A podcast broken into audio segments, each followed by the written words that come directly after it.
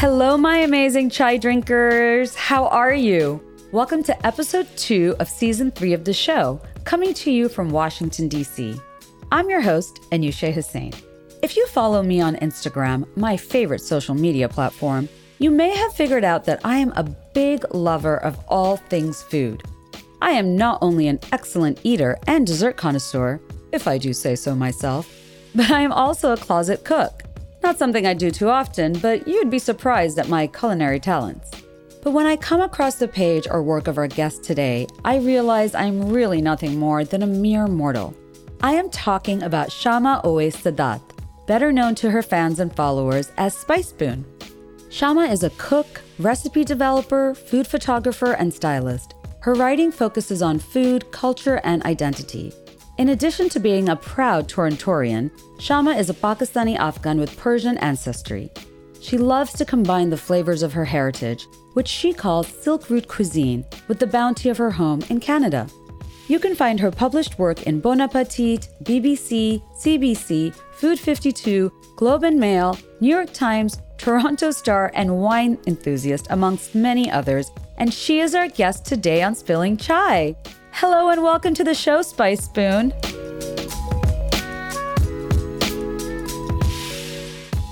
So there was a bit of press last year, you know, with staff at high profile food publications, you know, editors were accused of systemic racism.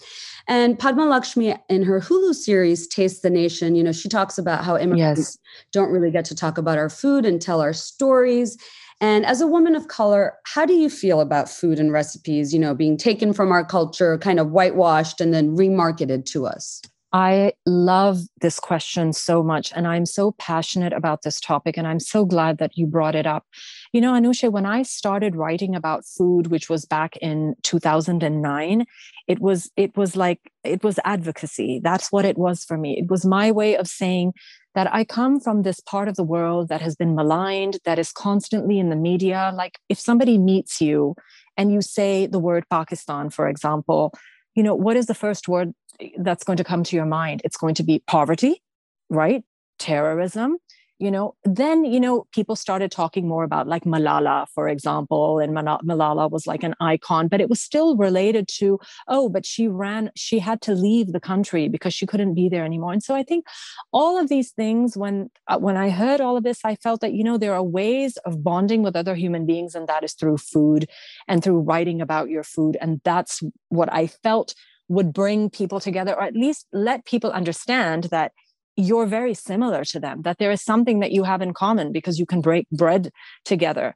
And the other thing, really, I felt was that we need to bloody well tell our own stories. Why do yeah. we need someone else to tell our own stories, right? To write about the curry or like the balti, right? Oh, drives me nuts. But we haven't been able to articulate it for like centuries. I guess we didn't have a voice, right? I think that we also did not have the tools. The tools like the language, yeah. I find I really like now. We can use words like appropriation, appropriation yeah. of a narrative, what is the dominant narrative, et cetera, et cetera. And I think th- having that language is also so important there's definitely for me the way i feel about it is that right now a friend of mine actually she put it i'm using her phrase i mean she's a white woman and she's a very close friend of mine and she's in the food world and i often often discuss this with her and she said you know shayma the pendulum was swinging in one direction for such a long time where it was white people writing about the food of people of color that if the pendulum is swinging to the other end now where we're saying or you're saying don't cook our food or don't write about our food. I don't i'm not saying that i believe that but i'm saying that it's nuanced. But she said you know let it be the way that it is because we need to come find some kind of an equilibrium. We do but i don't feel like i understand that point of view but it's almost a little bit more condescending where it was coming from. They become the, and it's not just with our food they become the experts. Like i've had my articles written my political articles. Well mm. they'll edit the the partition part of the history or the 1971 part of the history and i'm like mm. who are you? Like my family lived yes. And your mother was a part of that whole movement. Yeah and then also but we also eat this food is what we were yeah. grown up with so that's another thing it's, where does that come from is that race or colonialism where they're gonna teach us about it I think it's colonialism, but really, Anushay, what it boils down to, and I this is why I don't like this word either. It's like squads. It's like in high school where you have these squads and you have these people. And even for me, and you know, I am a Canadian. I mean, I may have the Pakistani, Afghan, Persian background, but I am a Canadian. And I can tell you that even though I come from privilege. I've gone to certain universities because I come from privilege, et cetera, et cetera. But still, I find it's very difficult to break into the sector here because yes. these are people, yeah, because these are people who've gone to school. They've gone to summer school together. Maybe they have a cottage that they've gone to all their lives and they know one another. So it's still a, it's still a struggle for me. Do you, when you say squad, you mean like cliques, right? Yes. Yes, cliques. Because this is like in New York too. You know, you have like the food stylists and the chefs, and then they, you know, on the weekends they're in the Hamptons together. And you're right. And that's a kind of networking too. So we're kind of shut out. We are shut out. Like, for example, in Toronto, for example, the food stylists who are doing the styling for corporations, let's say for the big grocery stores or for the magazines here, et cetera, et cetera, they have all known each other for a very, very long time. And it was interesting. Somebody the other day, and this is somebody who I who I like, but this is a white woman who said to me, you know, I work with other women on set, and I think it's just such a wonderful kind of inclusive environment. But they are all white women. There's no intersectionality. Yeah. And I think that is problematic because Anushay, by the way, you know, when we talk about this, and I, I don't want to go off topic, but you know, you're you're a feminist and you're you're very, you know, your voice like is is very strong when it comes to these issues. I find my issues in life have a lot of the time been with other white women, not necessarily with men. Yeah. And not being allowed into their clubs, into the yeah. squads, into the, you know, and it was very late in life. I think it, it was really in my late 30s, early 40s that I felt that I had their respect in many ways. And I thought, wow, you like my food, but you used to beat me up yes. over it when I was in school. So, yes. Oh my God, that is such a quote. that is so true. But this is what a lot of people of color say that you said that our food, you know, whether it was mango achar or kimchi, it stank. It. And now you're putting it in cocktails yes. and what have you. Look, I think it's a good thing that there is this awareness if they are eating, you know, the yeah. dal bhat or they're eating, you know, the mango achar, or, I think it's a good thing. But I think that it has to happen concomitantly, meaning in the sense that those of us who know the food and come from that culture, we should be able to write about it and cook it. It shouldn't just be that one white male chef who's made kimchi popular because he put it in a cocktail. Or Gordon Ramsay cooking biryani in like India and Pakistan is driving me crazy. You know he's going to take that and like sell that for 500 pounds at his restaurant. Yeah, they do. Well, you know, that's another thing that we, uh, but uh, Anushay, I have to say that it's also, I find people from our culture, like I will hear a lot of brown parents say, oh, I'm not going to pay, you know, $20 for a plate of, you know, chicken kadhai, et cetera, et cetera. And I think that because it's that colonial mentality that we have, right? We were told that we were not good enough and our food was not good enough. And that you can pay $50 for a plate of bloody meat and potatoes with salt and pepper, but you can't pay $50 for a plate of chicken kadhai. Now, why shouldn't you? You know, we also have to change our outlook yes. and our mentality. Yes. That is so true. I mean, how can people respect you if you don't respect yourself? That that is so true. It's it is it's our colonial past, and I think that we are we we are changing and we are evolving. But I think that it's going to take a lot more time. Oh yes, yes, you are so right. So, economist, Italophile, Italophile, chef, food stylist. Which is your favorite title, or are you not one for titles?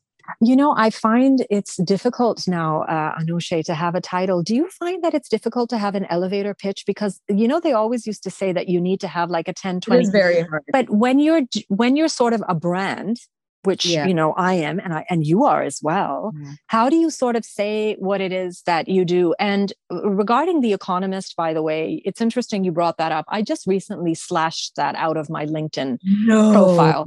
Yes, because I think we need to let go. Isn't this wow. a brown child uh, mentality? it is, but you were also kind of like a superstar brown child. Like you went to Cambridge and you became an economist in the World Bank. Like you're kind of everybody's dream child. Thank you. Thank you. Sounds like I know. no, no. but you are.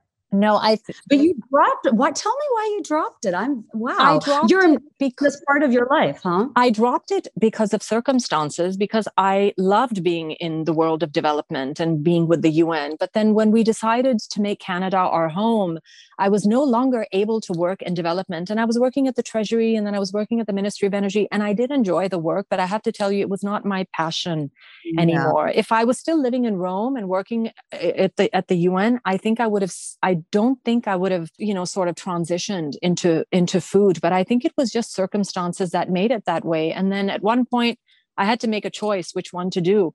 But I think we're really hung up on this whole thing of, you know, what is our educational background and oh, everything. And uh-huh. I just recently, yeah, I edited my LinkedIn profile and I don't have any, there's nothing about me being an economist anymore because what I am now is Spice Spoon. That is my brand and oh. that is who I am. I love that. Thank you. I love that. That is so true. And you know what? That takes courage. This is us breaking, you know, cycles and traditions too. That takes courage. But can I tell you, if I had an economist label, I would probably tattoo that on my forehead. Because I didn't even, I barely passed 11th grade math. But I mean, that is a huge accomplishment too, not just from being brown. I mean, come on, that's not a joke. Even for white people, that's a big. That's, but a brown parent would be sort of, uh, you know, it's like more of a my parents want me to even though i mean my parents are very supportive of what it is that i'm that i'm doing now. But i think that it always it sort of lurks in the back of our mind that you know you studied and you did all this and then yet you know you've transitioned and you're doing something completely different. But how proud are your parents. I mean, I do have to say, I mean, I can only your food and so your stories, your writing, by the way. And this is another thing, aside from not cooking for us in Bangladesh, your your writing like was just like this quiet, like superstar writer was just sitting there. I mean, you probably thought we were all so annoying, but you really honor and I love how you tribute your mother in your food so much. Thank you. I love that. I mean, aren't your parents so proud?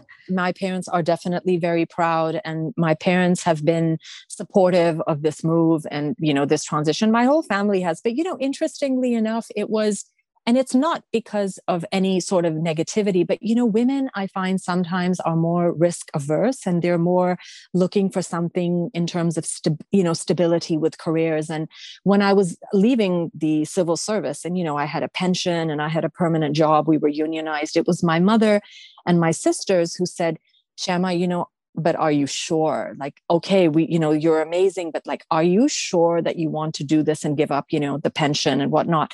And it was the men like my father my sister's husband my husband who were like yeah yeah go go this is great do it do it you know? That's awesome. So really you do see this sort of gender divide at least in my family i i saw that. And and now everybody's very supportive and they're they they help me in in many many ways they have also financially helped me. So you know that's a that's a big deal. That's a very big deal to me. And so then i i am i am here where i am but it's also because of you know the help that i've gotten from my family. That is awesome. I uh, that actually is a perfect segue to this next question i wanted to ask because feel like we're getting there. We're getting, I know I am getting there, but it's just in the past mm. year or two about understanding that our work has value. Pay me for my work. I mean, the first time, the, I mean, I'm sure you know this too. The first couple of years, I feel like the first year or two online writing, there was a period almost people thought that if you were working online, it should be free. Mm. Mm. You know, and everything was grabbable. But like, I, I think you were one of the early ones who was kind of like, hey, these are my photographs do not use them ask for permission. Like you were so good. So do you think we're becoming better now about this is my worth. This is my rate. No it's not free. Yes and i remember eh, Anushay i mean you like the, um, the your body of work i mean come on you are so prolific. You are such a prolific writer and i remember we you and i were both in the early days you know doing a lot of online sort of work.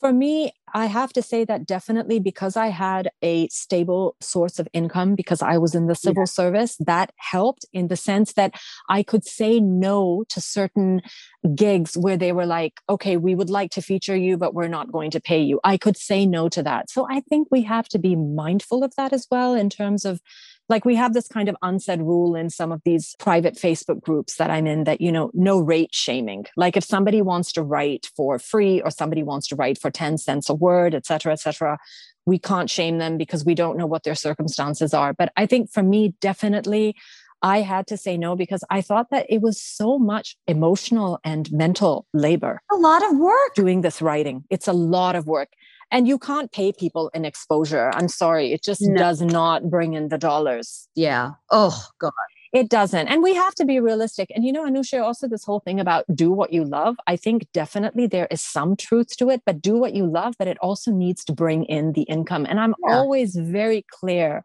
on that. When people ask me about what it is that I do, I tell them a few things. The first thing is, is that I had a full-time job. And of course I had you know savings number two i have a partner so my partner and i are you know we income wise we take care of the household it's not a one income household so when i do sign a contract or i do some kind of a project i mean yes it's the the financial aspect of it matters.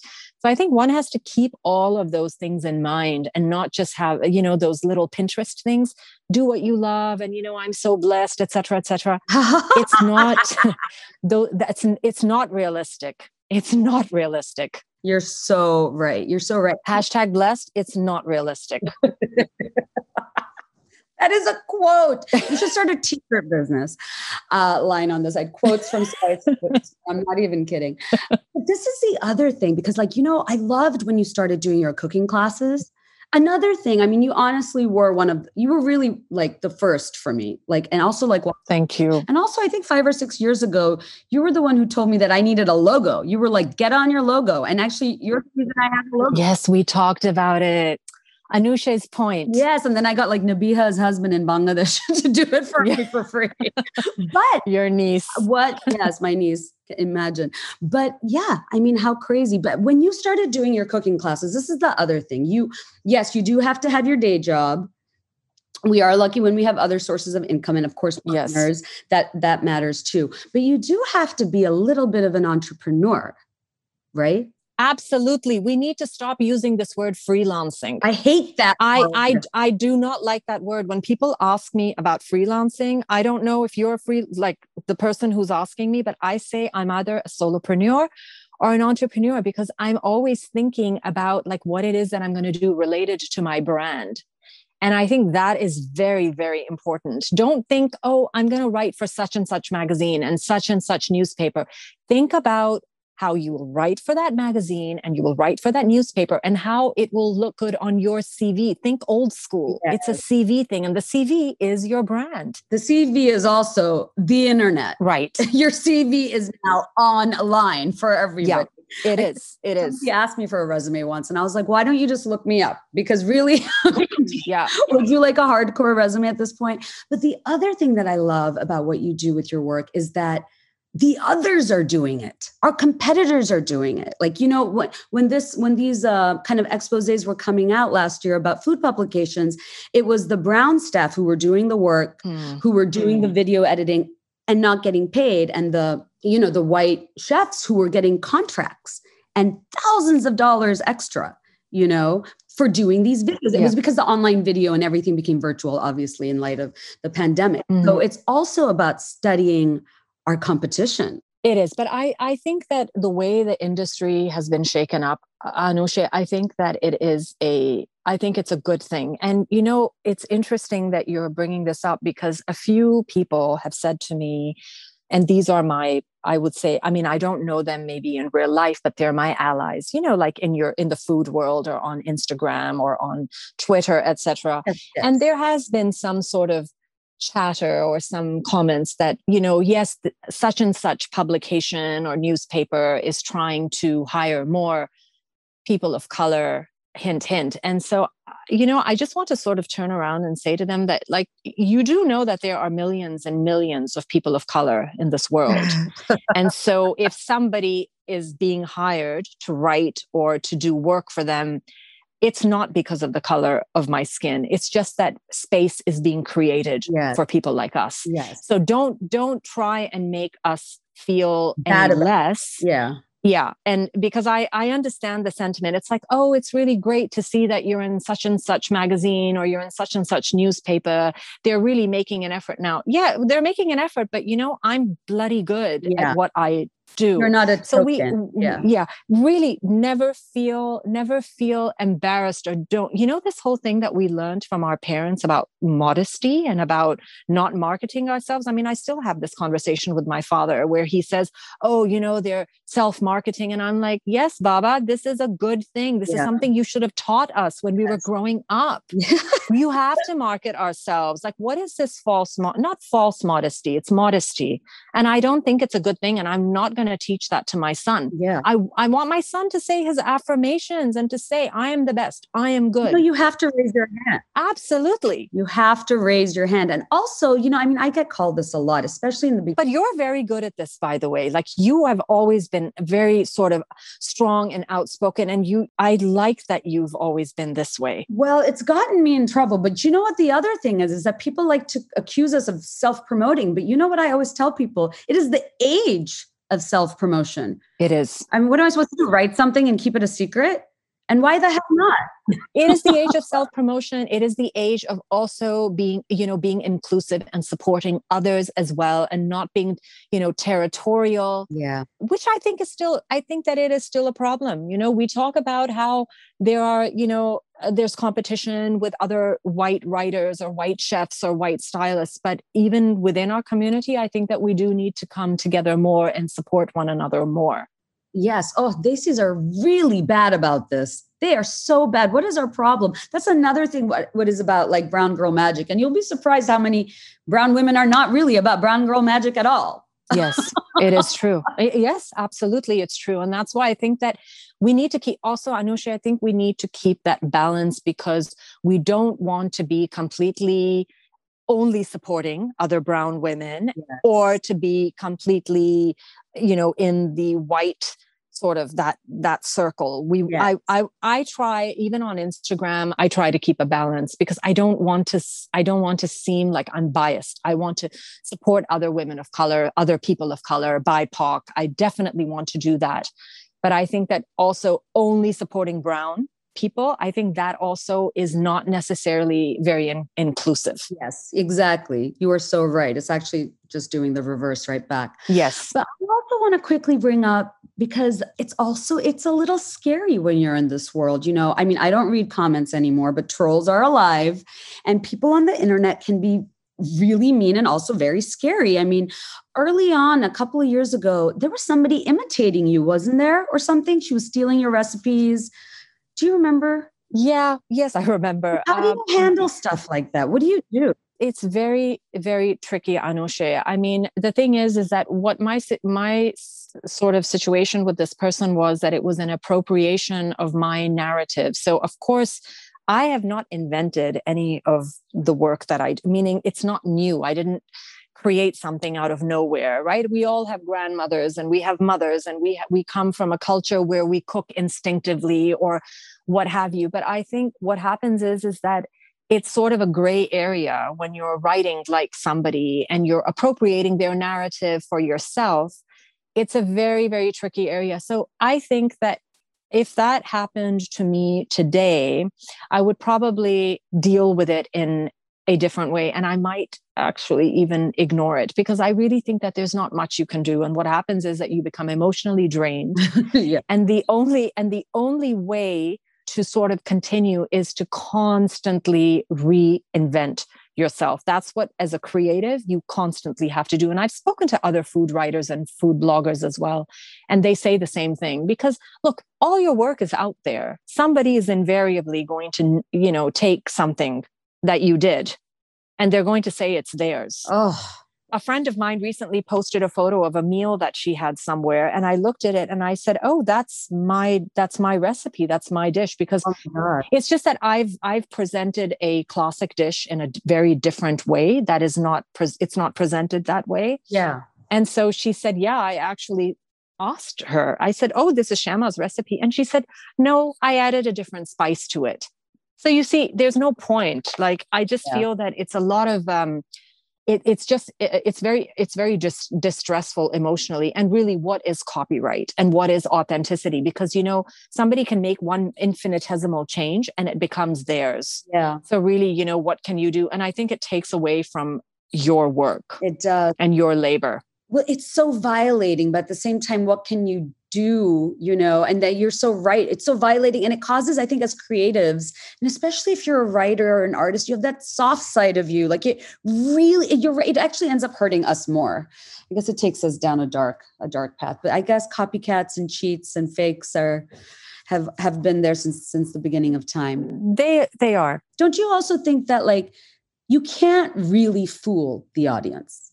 You know people know when it's when they're getting the fake version. Ab- absolutely. Your your followers and your readers they will know when somebody has taken your work and they have appropriated it. And it's it's an interesting time right now anushay. I think that a lot of us are having these conversations on social media, especially Instagram, where a lot of us are feeling a little bit burnt out, where we have to create content a lot of the time. So you'll put up a, like I used to be able to put up a photo of my dinner. Yeah. But now if I put up a photo of my dinner, I will get inundated in my, you know, direct messages for the recipe. And my take on this is a little bit different. I, I do feel burnt out, but I have to also be very honest and transparent about the fact that, you know, a lot of the work that I get, my income comes from Instagram. Really? So, you know, if I'm advertising my courses, like my classes, my workshops, or if I'm working with a brand, if I'm doing content creation for a brand, they've actually seen my work on Instagram. So, you know, I think that we also need to bear in mind that it it may not be a balanced relationship, but it is a bit of a quid pro quo. Yes, of course. You know, if you're putting your work yeah. on Instagram, yes. yeah. So you know so i can't complain too much about it but i think the only thing is is that i'm like okay can i maybe just post my dinner once and just not give you the recipe? And and you know some of the messages are very sweet and some of the messages are very like where's the recipe? You know it's like you don't know me. You could say hello. I mean i'm a human too. I have a heart. You know mera bhi dil hai you know i'm people feel entitled to you and your product. Yes, there is that sense of entitlement. So I try to keep an open mind about it because I tell myself, look, I get work through Instagram. So I don't want to say this is absolutely wrong. But I think that we do need to bear in mind that there has to be some kind of a balance. Yes, yes. Oh, always balance. Yes. So this question I really want to ask you because since I was young, you have always had style. you have always had style. Remember when you cut your hair really short, like sliding doors? Oh gosh, you remember that? Yes, I can't believe I did that. By the way, you were one of the first people to do that, though. When I went to college, I met some like one or two other women, um, young friends, you know, that I made. this was 20 years ago. I was like, hey, Shayma Saadat did that like way back before anyone.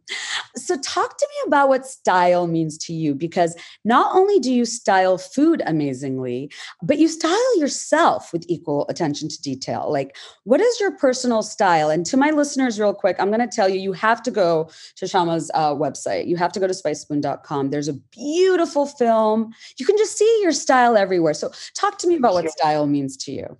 I think style to me is just a it's I think it's a reflection of your DNA, Anushay. And thank you for being so gracious and generous in, in your words. I mean, I feel the same way about you uh, as well. It's really true. I mean, listeners, Google, don't only Google Shayma Saadat, but look, Google her, look at her images. Like, you know, your your necklaces, your jewelry, and you do ethnic chic. That's what I call. It. I love I love that. I have to admit, yeah, for me, the shawl, yeah the the the old you know the the shawl from my mother or from my grandmother with Pakistan, uh, sorry, the Pakistani shawls or the Indian shawls with, with your jewelry, your ring, with jeans and a t-shirt or yeah. like a white sweater. I really, really like that. I think it's just a reflection of of you know who who we are and that comes out in different ways maybe in the way i style food or maybe in the way you know i i dress. And i think it's more a reflection of one's heritage as well don't you think? Yes totally.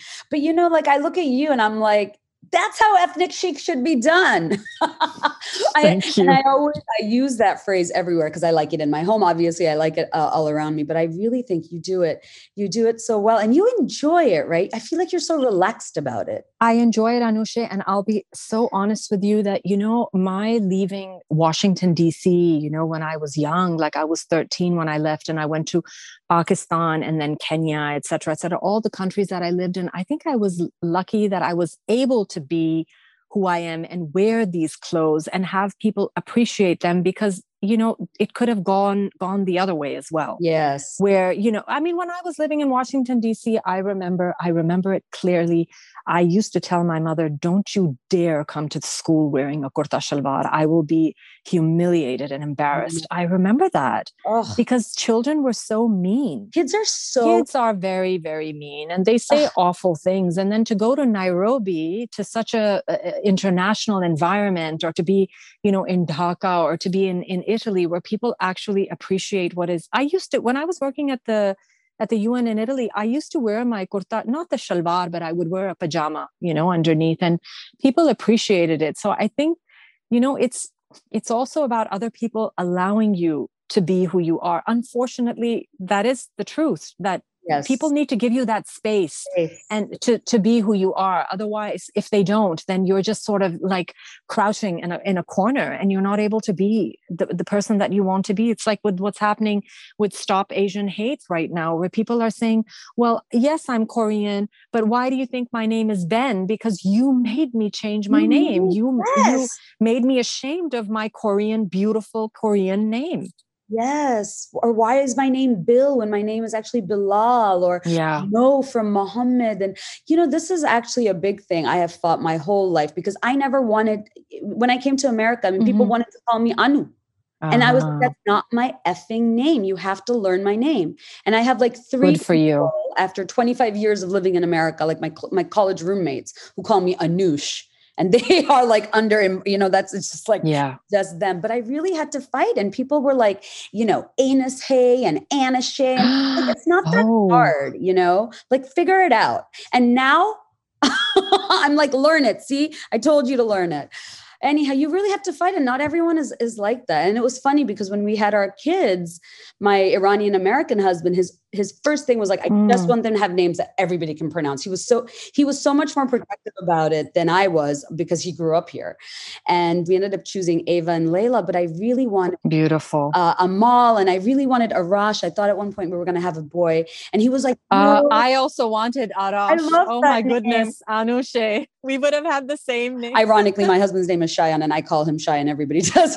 But he said no everyone will call him arash at arash exactly I hated that we had to factor that stuff in, but I'm also, I guess I'm glad we did. Inshallah, things are changing. Who knows? Inshallah, they are. But you know, Anushay, I often think about this because in my field, you know, in food writing, we talk a lot about white, you know, whitewashing and presenting recipes in a way that is for the white audience. But you know, I, I understand where people are coming from. I understand the, the concern about it but I also see it as a beautiful way of connecting with another human being because if you think about the audience of something you know a blog post or something that you've done i want people to of course know that it's called alu alu kima yes. let's say but i also want them but i also want them to maybe know what it's called in english because of that way of you know it's that desire to connect with another human and I think to some extent we need to bear that in mind as well. Of course, we need to share the names in our language or in our culture, whatever it is.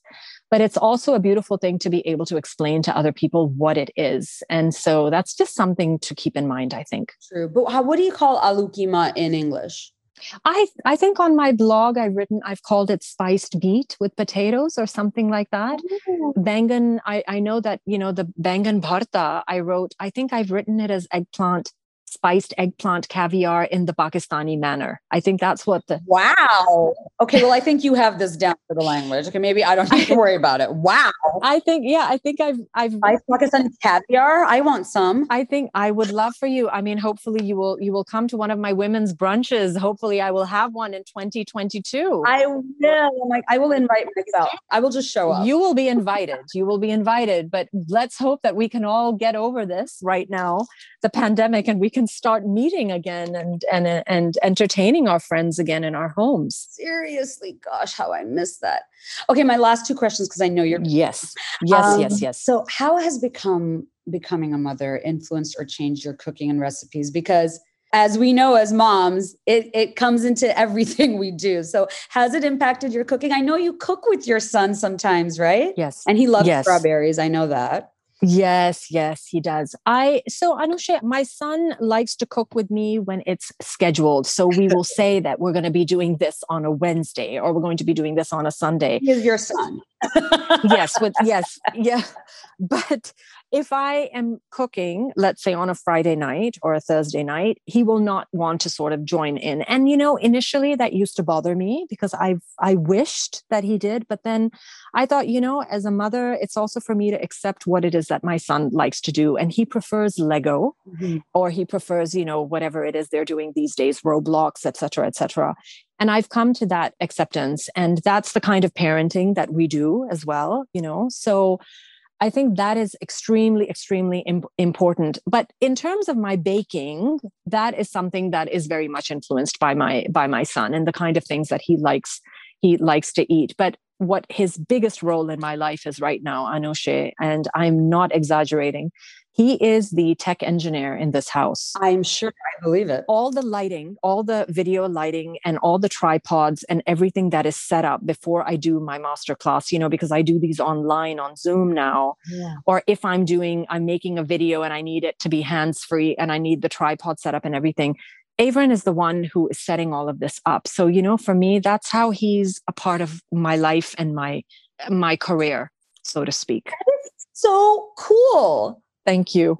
That's I wow. Oh my now I'm jealous because I'm not surprised that the kids do this, but I am my child's Zoom, you know, like tech assistant, which is funny considering that their dad is like totally in the space. You know, I am like the Zoom, the Zoom support for my kids' school. Oh, that is so awesome. He must love it. Do you love it? Yes, it's really wonderful because I thought, you know what, if he doesn't want to cook with me all the time, that's fine. But this is how he's a part of my career. Yeah. You know, just like being able to discuss with him, okay, Avron, we're going to be setting up the, the artificial lighting, et cetera, et cetera. And it's really wonderful. And I'm like, he's only eight and a half, and I wonder what more he's going to be doing. So it's it's a huge help to me, honestly. This is not like a cutesy little thing. This is yeah. proper, like Avron, Mama has a master class now. Avron, Mama has to do a shoot now. Can you please set up the equipment? And it's set up. I can't believe you gave birth to your lighting team and your production. I did. Yeah. I gave birth to my. that is a quote. That is a quote, Anushay. but you literally did. Like that is so crazy. Most people are getting ring lights. Shayma said that's like I have a better idea. in-house labor. Um, okay, so okay, so awesome. Okay, what is your favorite part of your work? You know, what inspires you to do what you do? The favorite part of my work is thinking about what the effect is going to be on the other person when they look at what I do. Like, I love that part of it. When you've created it, how is the other person interpreting it? What is it that's going through their mind? Are they thinking, oh, I want to reproduce this for my family?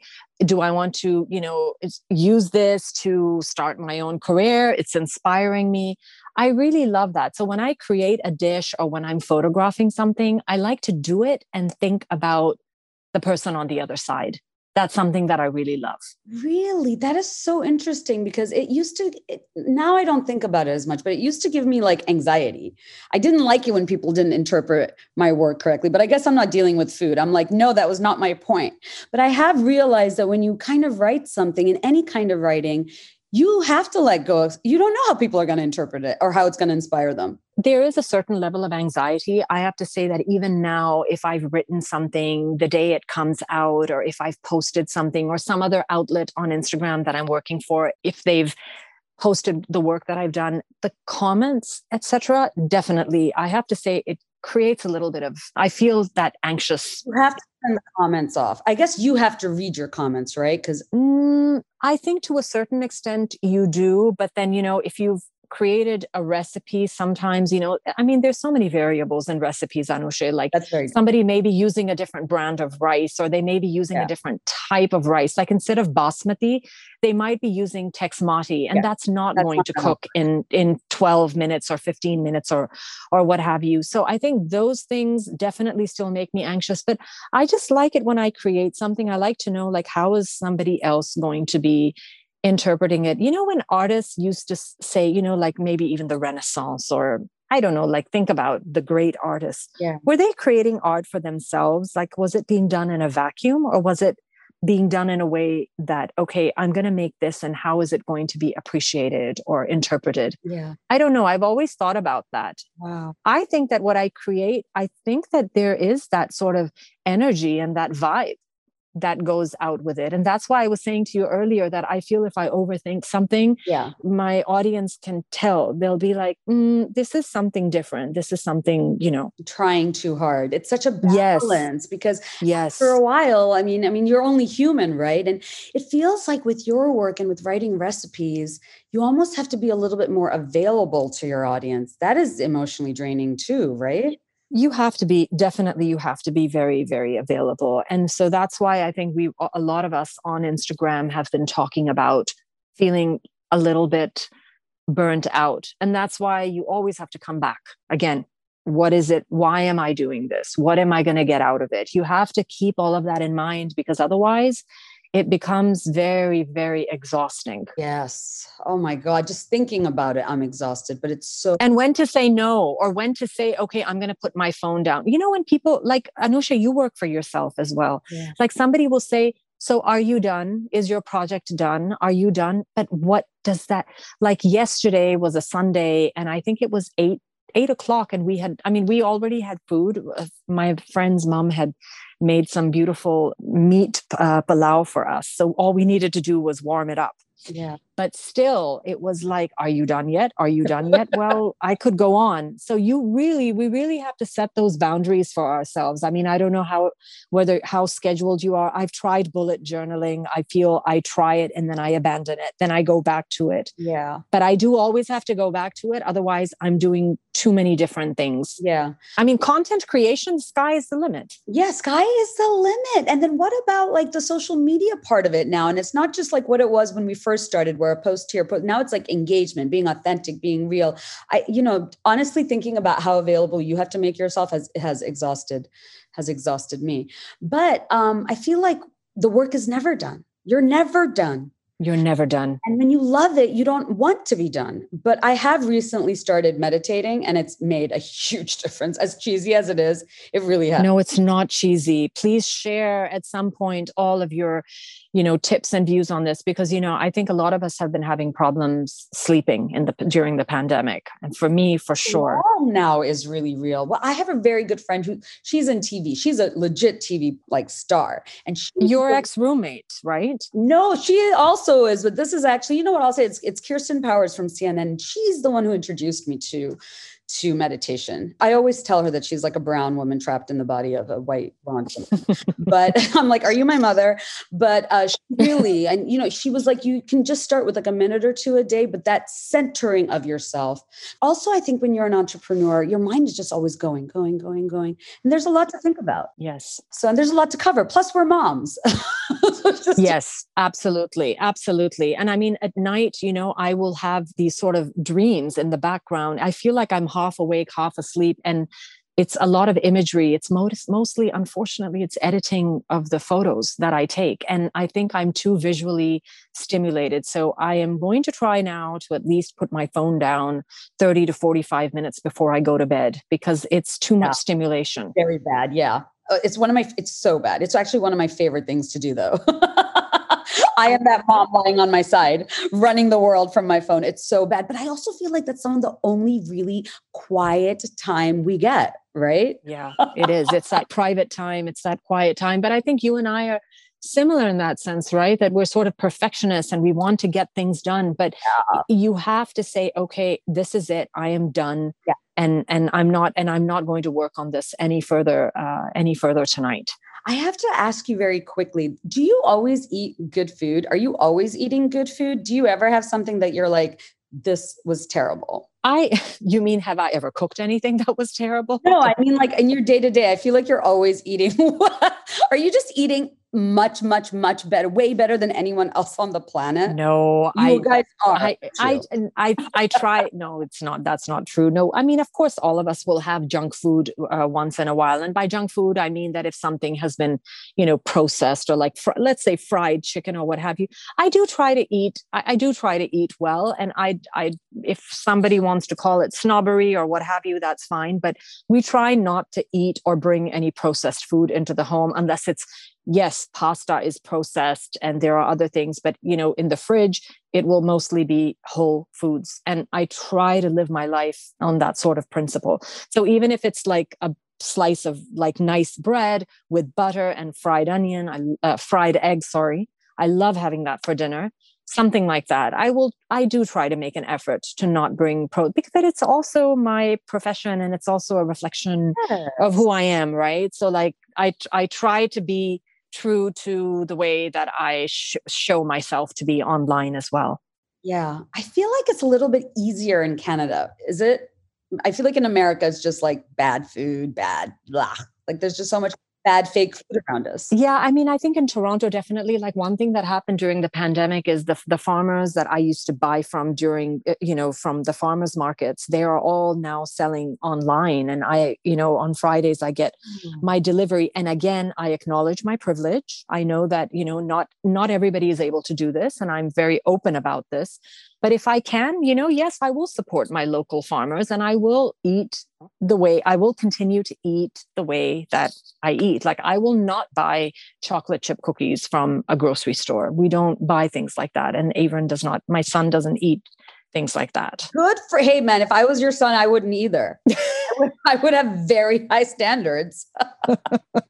I don't I, I kind of want to hire your kid. I'm definitely gonna keep an eye on for him on LinkedIn. You please do. You may need a tech engineer, believe me. I'm gonna I'm gonna steal your child. And it ain't just lighting, it's all kinds of wiring and downloading of apps and all of that stuff. So you keep an eye on him. Man, I am I am like so happy for you and kind of really jealous. Okay, so last last last question. What is your advice to other women, other women of color, and just other women, you know, who want to be, to want, who want to get in the space that you're in? my advice is of course there are many things related to this that we've that we've already talked about i think that it's definitely important to have a, a focus and to have some kind of a financial plan like i remember when i was transitioning from the civil service to this. My husband and i we sat down and you know we had an excel sheet and we knew you know what it was yes. what the financial expectations were. So i think that is one is very important. The other thing is try and find somebody who is a mentor. And if you are able to i know that not everybody is try to pay your mentor. Because you know everybody's time right now is very it's very precious. And you know i try to help if i can like for example I also teach these courses. I teach food styling and recipe development and food styling at Centennial College. So I'm an adjunct professor and I have some students who will ask me for advice and I am absolutely happy to mentor them. But you know, if there's somebody who wants ongoing like let's say monthly mentoring, it becomes a little bit difficult. So that's one thing that I would say and then obviously you know have a focus because we are and i don't know if you feel this way but you know we're multi-passionate. Yeah. We want to do this we want to do that we want to do writing we want to do this and that. I think it's important to sort of in the beginning write things down and say you know these are the things that i that i want to do. And as a woman of color or person of color it is always going to be a struggle. I remember from childhood to now, and I don't know if this is a good thing or a bad thing, but you know, my father always said to me, uh, to me and to my sisters that you have to work harder than everybody else because you're of the color of your skin. Yes. Baba always said this to us that we need to work harder. And I don't know if that that's a good thing or a bad thing, but it's definitely something to yes. to keep in mind. Well, you know that is so true, and you know Olivia Pope actually said this in in the TV show Scandal. But it Scandal. But when I spoke with my African American mm. and my Black friends, it, everybody had been told this when they were kids, but that you have to work. Mm. What three times is hard, twice as hard for half yeah. what they have. Yeah, and to never forget that, and it's so true. I think it's a good and bad thing because it really instills a work ethic and and something you will need discipline and work ethic at the end of the day you know you can't steal from anybody. You you have to have that on your own. That shayma this has been an education. I'm so excited thank you. episode and when is your book coming out? My book is coming out October 12th. Oh my God. I'm hoping we are a little ahead of schedule. So I'm really hoping for like a summer release because it's very timely and I need it. It's going to be so amazing. But it's hard, man. You got to like hustle. The hustle never ends. I know. I know. You I know. know. You and you do it really but anushay you know you've done it you've done it really well and i think that really you're like you you are like an example for other women and for women you know the younger women as in you're young but i mean like you know the women who want to launch their career the way you did really you are an example for them thank you so much Shayma. but i really i learned so much from you i mean i always say this it's true you were honestly when other people started food styling and blogging i was like everybody is copying Shayma Saadat. oh my god does she know? no, no. I just hope that I've been able to inspire inspire others. There will be copycats as well, but then you know, you just have to keep reinventing. And I'm sure even with writing, it's the same. People are going to copy your style, your narrative, your story, but you are so good. You just keep in- innovating and you just keep reinventing. That's it. Yeah, that is. You know what? We got to take a page out of uh, Madonna's book on this. Talk about reinvention right? Yes. She's the mother yes. of reinvention. And people used to, what did they call her? A whore, a slut, whatnot. But look at her. I mean, her body of work is incomparable. And you're kind of the Madonna of the food world. I mean, my my Persian, my mm-hmm. Iranian mother-in-law was. Like, I have to tell my audience this, but I showed her.